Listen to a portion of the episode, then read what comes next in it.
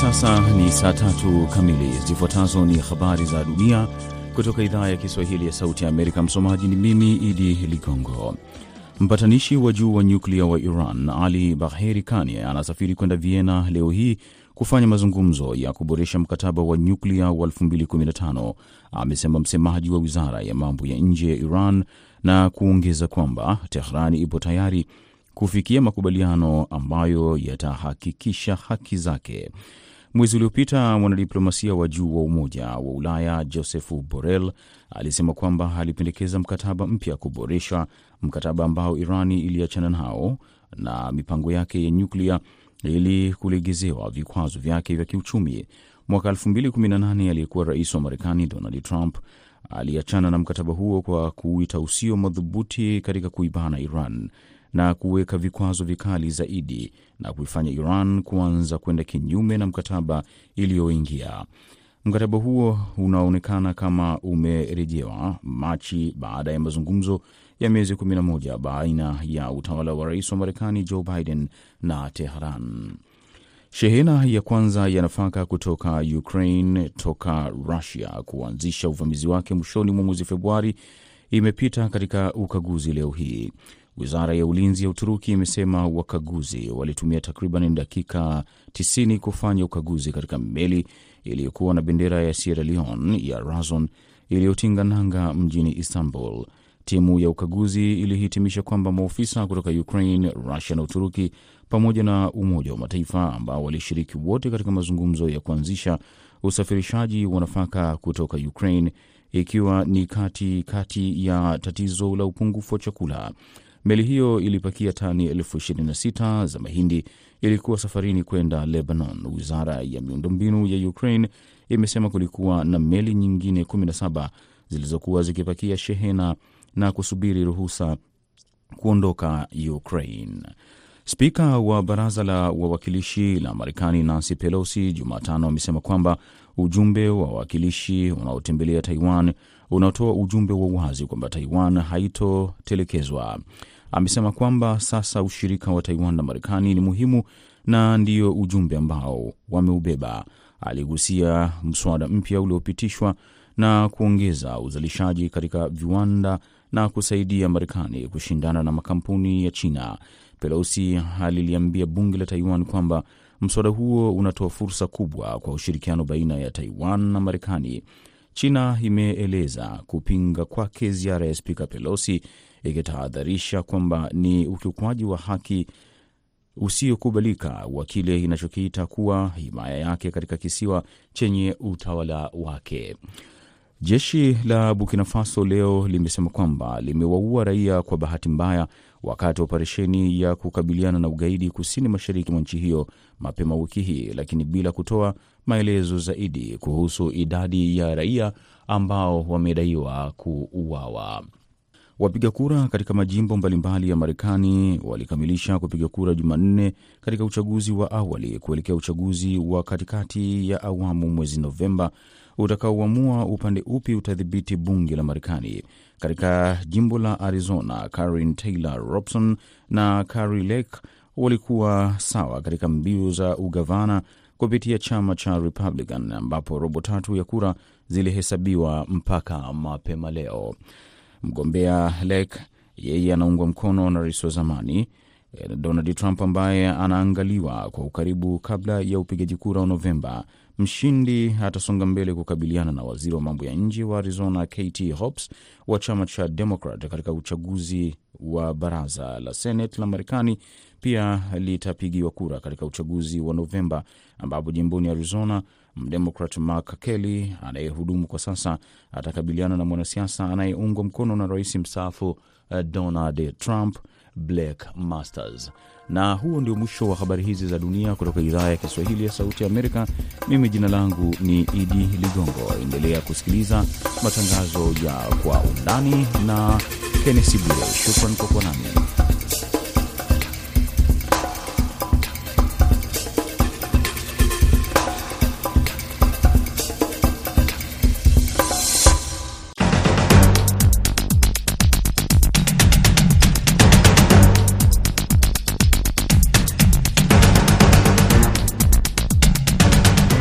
Undani. Sehemu ya kwanza tunaangazia ziara ya balozi wa Marekani katika Umoja wa Mataifa Linda Thomas Greenfield katika nchi tatu za Afrika akiwa anatarajiwa Uganda hii leo. Sehemu ya pili tunaangazia uchaguzi wa Kenya, kinyang'anyiro cha magavana. Mimi ni Kenneth Bwire nikiwa hapa Washington DC.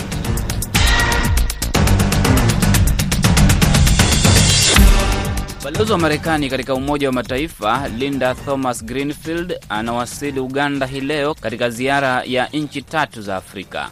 Atakutana na Rais Yoweri Museveni nchini Uganda kabla ya kukutana na Rais Nana Akufo-Addo nchini Ghana na kukamilisha ziara yake nchini Cape Verde kwa kikao na Waziri Mkuu Korea E Silva.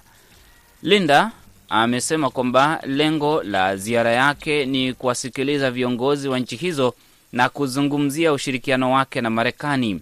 Ataangazia zaidi uongozi bora, haki za kibinadamu, masilahi ya wakimbizi, namna ya kuzuia vita, ufisadi na kukabiliana na habari za uongo au potofu zinazoenezwa na Russia. Rais wa Uganda Yoweri Museveni hakualikwa kwenye kongamano la viongozi lililofanyika Marekani mwaka uliopita kuhusu demokrasia. Amwini Mwidau ni msomi wa diplomasia na uhusiano wa kimataifa yupo Toronto, Canada. Amin, mbona Uganda, Ghana na Cape Verde na wala sio nchi nyingine za Afrika au tuseme kwa mfano makao makuu ya Umoja wa Afrika ambayo yapo Addis Ababa, Ethiopia? Nafikiri kuna masuala manne katika safari ya Balozi Greenfield. Swala la kwanza ni la kuchukua fursa hii kujaribu kuwasikiza viongozi mbalimbali mbali wa Afrika kuhusu ma, ma, matakwa yao ama maswala yenye kuwa yenye kuwakumba ama yenye kuwasumbua. Swala la pili ni swala la kuendeleza sera zao za za za kidiplomasia ya Marekani zinahusiana na ustawi wa pamoja, utawala bora, haki za binadamu, masuala ya wakimbizi na kuzuia migogoro uh, ya katika katika nchi za za Afrika. La tatu ni swala la kutayarisha uh, safari pengine ya balozi Blinken ambaye atatembelea Afrika katika wiki nafikiri mbili ama moja inayofuatia. Lakini suala kubwa zaidi ni kukabiliana na zile taarifa zinazohusiana na ziara ya ale, waziri wa mambo ya nchi za nje wa Urusi uh, uh, bwana Lazarov ambaye alitembelea pia katika safari yake ya Afrika baadhi ya nchi ikiwemo Uganda ambapo alizungumzia masuala ya uhaba wa chakula uh, katika Afrika uliotokana na vita vya Ukraine na na, na Russia.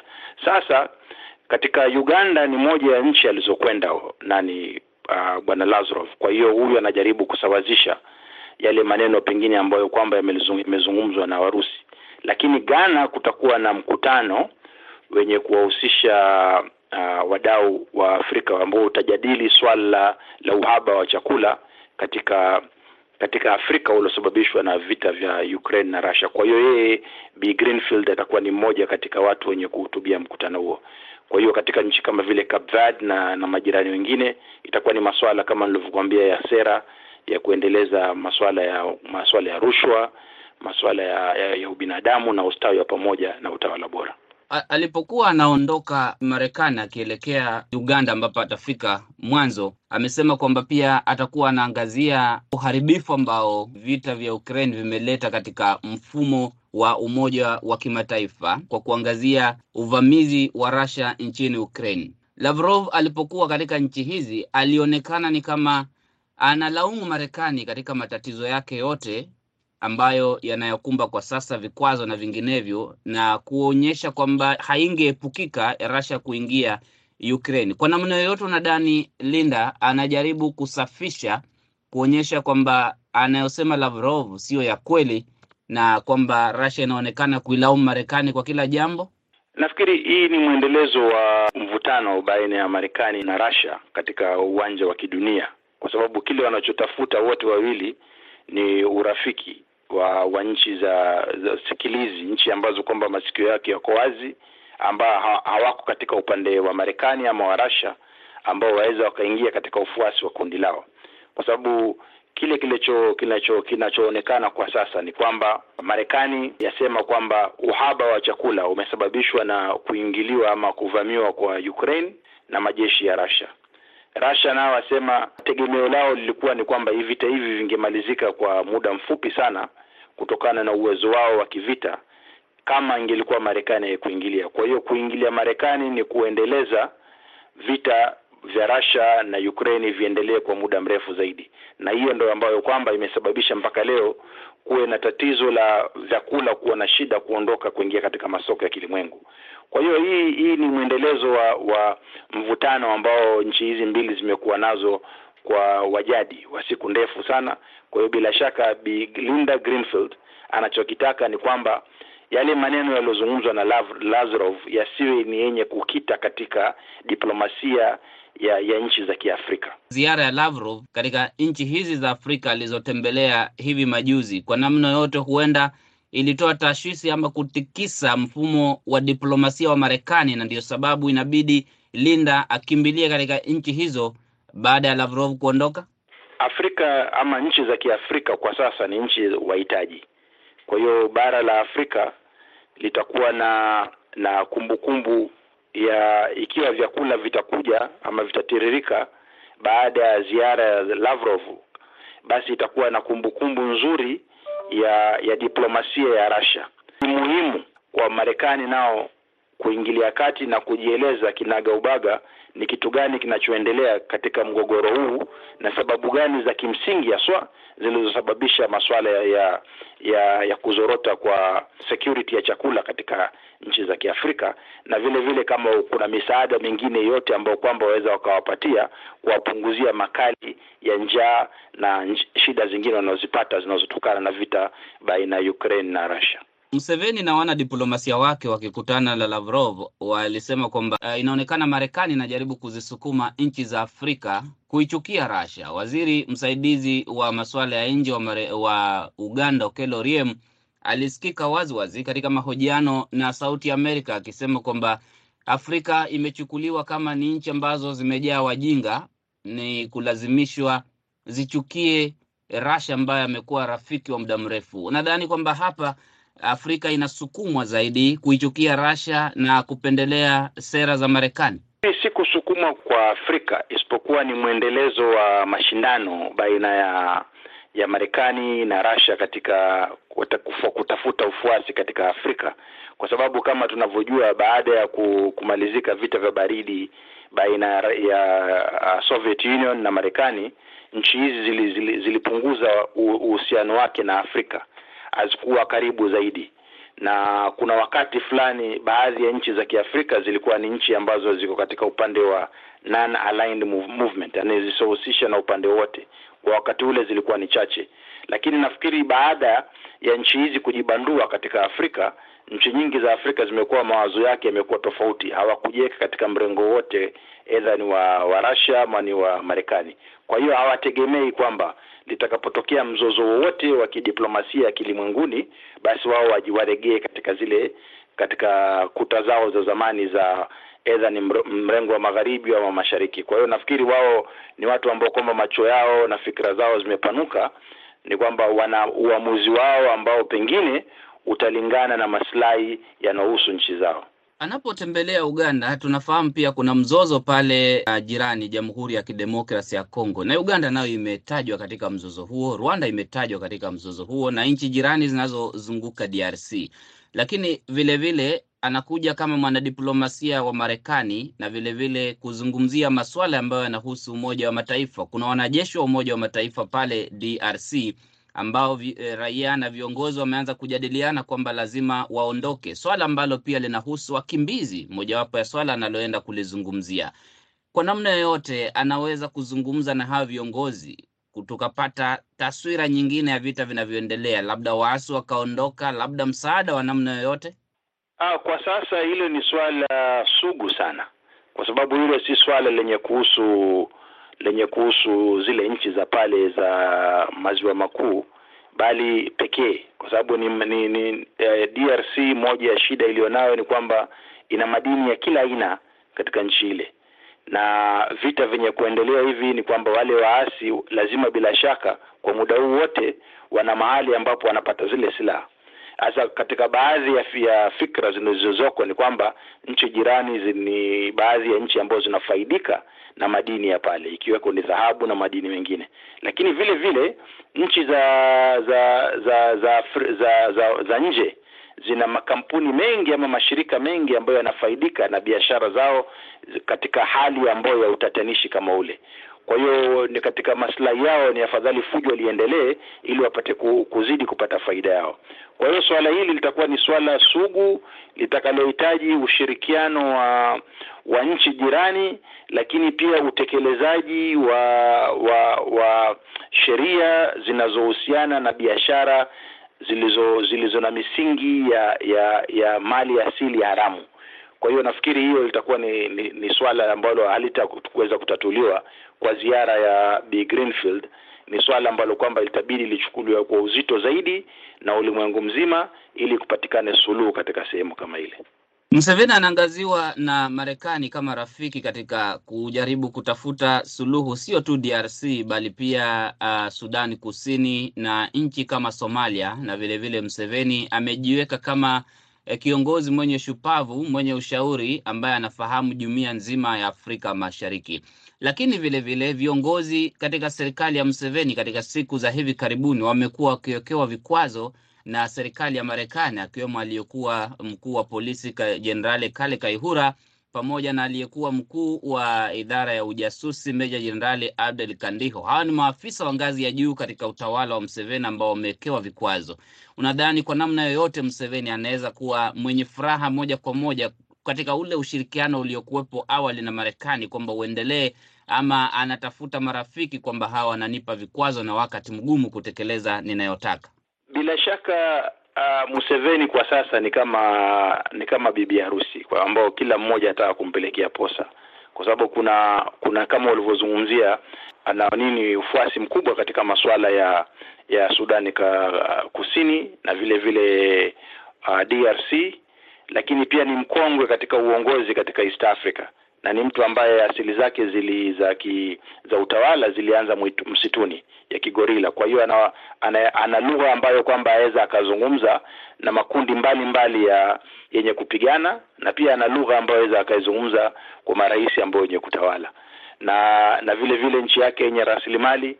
Kwa hiyo mambo ambayo kwamba hayatamridhisha hii itakuwa ni fursa yeye kuyazungumza kwa balozi Greenfield, kwa sababu moja kati ya alilozungumza balozi Greenfield ni kwamba hii safari yake itakuwa ni moja ya safari ya kwenda kusikiza ni mambo gani ambayo kwamba yenye kuwakera uh, viongozi ama nchi za Kiafrika.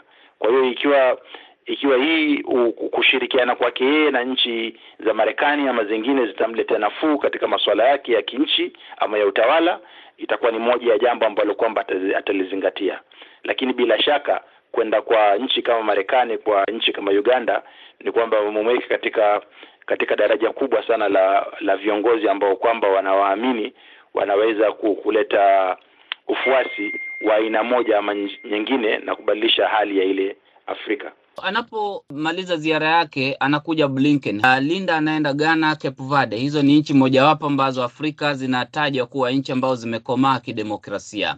Afrika Kusini nayo vilevile inawekwa katika medani za Afrika kama nchi ambayo imekomaa kidemokrasia pamoja na mfumo wake wa sheria.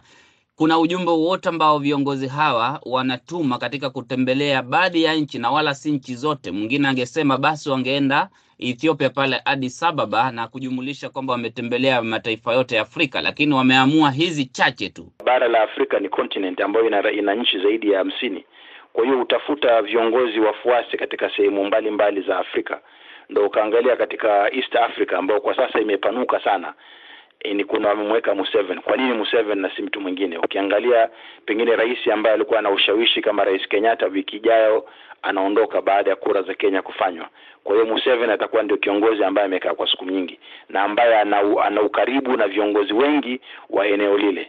Ukiangalia kule Ghana, Afrika Mashariki ni kwamba uh, ni, ni, ni nchi ambayo kwamba yenye kujulikana kwa muda mrefu, na huyu rais Rais Nana ni ni rais ambaye aliingia kipindi chake cha pili hivi karibuni. ukiangalia nchi kama vile Nigeria, kuna Buhari ambaye karibuni naye ataondoka akiwa amemaliza kipindi chake cha pili. Kwa kwa hiyo na alafu Cape Verde nafikiri ni ni kama ulivyosema, ni mbali na kwamba ni kuna demokrasia, lakini pia ndio nchi ya moja kati ya nchi chache ambazo kwamba zimetawaliwa na serikali ya Portugal katika Afrika, ikiweko ikiweko nyingine Mozambique na Angola. Kwa hiyo haiko katika mirengo ya Ufaransa, haiko mirengo ya ya ya Commonwealth. Kwa hiyo nafikiri iko unique katika katika hali yake, na pia ni sehemu ambayo imeathirika sana na masuala ya miadharati yenye kutoka Afrika na kuletwa either Europe ama kuja Marekani. Kwa hiyo bila shaka watakuwa na masuala mengi zaidi ya muhimu mbali na yale ya kimsingi ya kawaida ya kidiplomasia. Ni Amini Mwidau, msomi wa diplomasia na uhusiano wa kimataifa, akiwa Toronto, Canada, akizungumzia ziara ya balozi wa Marekani katika Umoja wa Mataifa Linda Thomas Greenfield anayetembelea Uganda, Ghana na Cape Verde. Ziara yake inajiri siku chache baada ya waziri wa mambo ya nje wa Russia Sergei Lavrov kutembelea nchi nne za Afrika. Baadaye wiki hii waziri wa mambo ya nje wa Marekani Anthony Blinken atazuru Afrika Kusini, Jamhuri ya Kidemokrasia ya Kongo na Rwanda. Hii ni Kwa Undani. Narejea na sehemu ya pili muda si mrefu.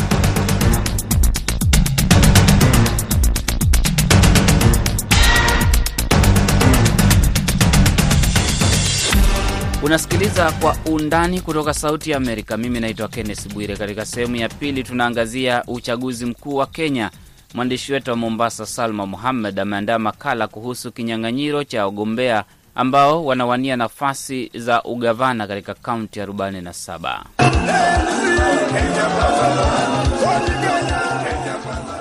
Ni wakati wa lala salama. Kampeni za dakika za mwisho zinaendelea kabla ya upigaji kura wa Agosti 9 kuhitimisha rasmi mchakato wa uchaguzi mkuu wa mwaka 2022. Wanasiasa wanaogombea nafasi tofauti wako mbioni kuwarai wapiga kura. Kweli nimeamini kwamba nyinyi ni watu wanoma sana. Siasa za mwaka huu wa mwaka 2022 zimetajwa kuwa zenye ushindani mkubwa zaidi ikilinganishwa na uchaguzi wowote uliofanyika tangu kuanza mfumo wa ugatuzi.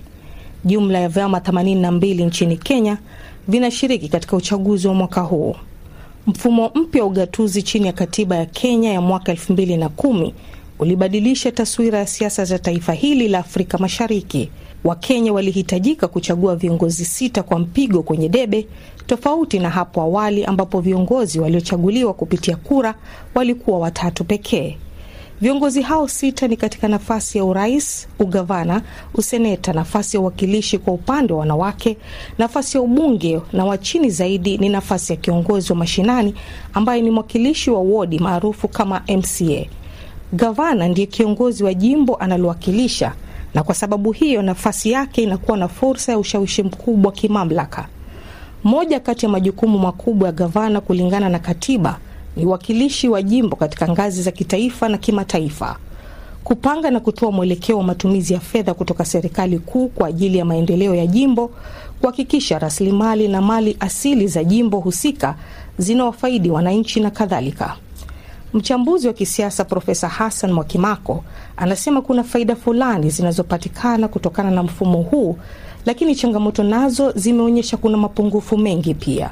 Ugatuzi umesaidia kuleta huduma karibu na mwananchi, ambalo ndio lilikuwa ni lengo kubwa, lakini magavana wengi wamekumbwa na changamoto. Serikali nyingi za kaunti zimekumbwa na changamoto katika kuhakikisha kuwa ugatuzi una unamfaidi mwananchi wa kawaida. Changamoto hizi ni changamoto za miundo msingi, kwa sababu kumekuwa pia na, na sintofahamu baina ya serikali kuu na serikali za kaunti katika ugavi wa, wa mapato, fedha ambazo kaunti wanapewa. Kumekuwa na, na changamoto nyingi sana hapo, kwa sababu kama ambaye asilimia kubwa ya pesa za serikali bado inabaki na serikali kuu, serikali za kaunti zinapata pesa asilimia ndogo. So kumekuwa na, na mvutano katika bunge na katika mabunge mawili, bunge la Senate na bunge la kitaifa kuhusiana na jinsi gani ya kukuza ugatuzi. Kwa hivyo ni muhimu kwanza hilo li, liangaziwe lipatiwe suluhu. Katika majimbo mengi Kenya, magavana walioko kwa sasa tayari wamehudumu kwa awamu mbili na hawawezi tena kugombania nafasi hizo.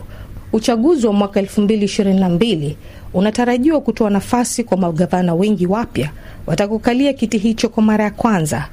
Profesa Mwakimako anasema magavana wapya watakuwa na kibarua kigumu cha uongozi, kwani anasema wanaoondoka wataendelea kuwa na ushawishi katika majimbo waliotawala na hivyo basi kutaka kulinda maslahi yao binafsi.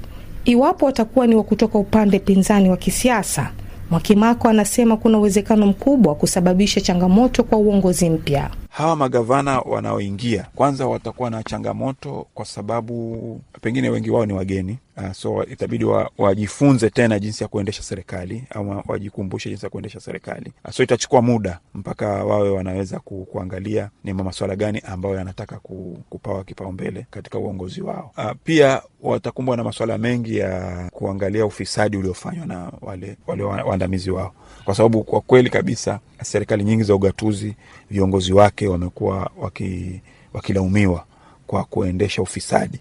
Kwa hivyo ikiwa ataingia gavana mpya, jambo la kwanza ambalo itabidi waangalie ni kuangalia, je, kuna changamoto gani za uongozi katika uongozi wa yule mwenzake ambaye atakuwa ame, ame, ametoka mamlakani, na ndiposa unakuta wengi wa magavana ambao hawawezi kusimama tena wanashikilia wandani wao ndio washikilie wa madaraka kwa sababu ya kuhofia ya kuwa akishika mtu mwingine ambaye sio sio mwandani wao, basi atawaandamaandama sana na mabaya waliofanya, na pengine kuwapatia changamoto za kisheria ama pia hata wengine kushikwa, kufunguliwa mashtaka, kwa sababu wame, wengi wamekuwa wakilaumiwa kwa kuwa mafisadi.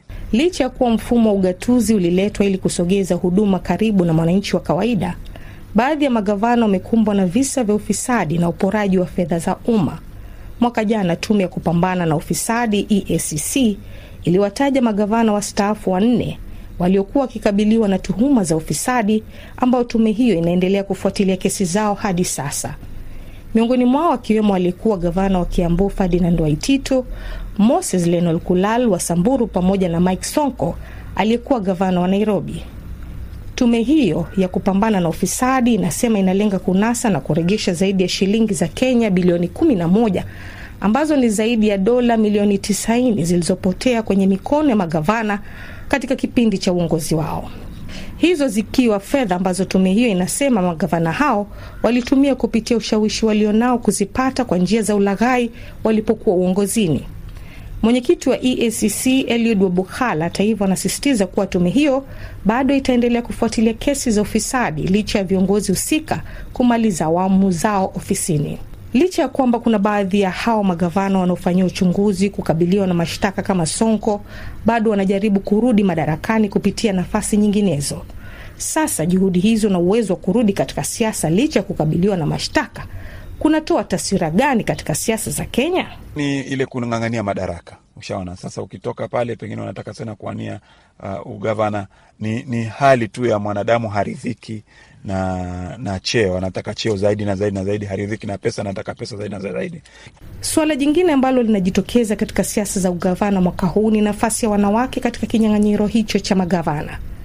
Licha ya kuwa katiba ya Kenya imetoa nafasi moja uwakilishi wa wanawake katika kila kaunti, inaonekana hiyo bado haijawaridhisha wanawake. Sasa wanatazama nafasi ya ugavana kama njia bora ya kutoa uongozi ambapo watakuwa na mamlaka zaidi.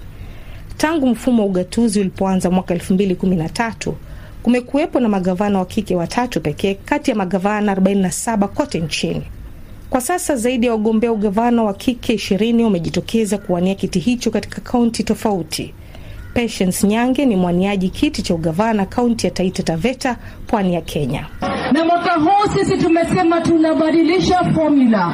Ile formula ya baba mbele mama nyuma inabadilika. Hivi sasa ni mama mbele baba nyuma, ila mradi tuko na baba na mama, kama vile juu wamesema ni baba na Martha. Miaka kumi baada ya ugatuzi, wananchi wanahisi mfumo huo haujaweza kuleta mabadiliko mazuri katika maisha yao na kutotumia vyema rasilimali zilizopo kwenye jimbo kama vile kilimo, uchimbaji wa madini na uvuvi. Magavana watakaochaguliwa pia wana kibarua cha kusimamia ofisi hiyo ambayo kwa miaka kumi iliyopita imekumbwa na shutuma mbalimbali za uporaji wa fedha zilizonuia kutekeleza miradi. Salma Mohamed, VOA Mombasa. Asante Salma Muhammad. Mwelekezi wa kipindi amekuwa Aida Isa. Mimi ni Kenneth Bwire. Asante msikilizaji kwa kusikiliza kwa undani, na basi niruhusu nikutakie usiku mtulivu.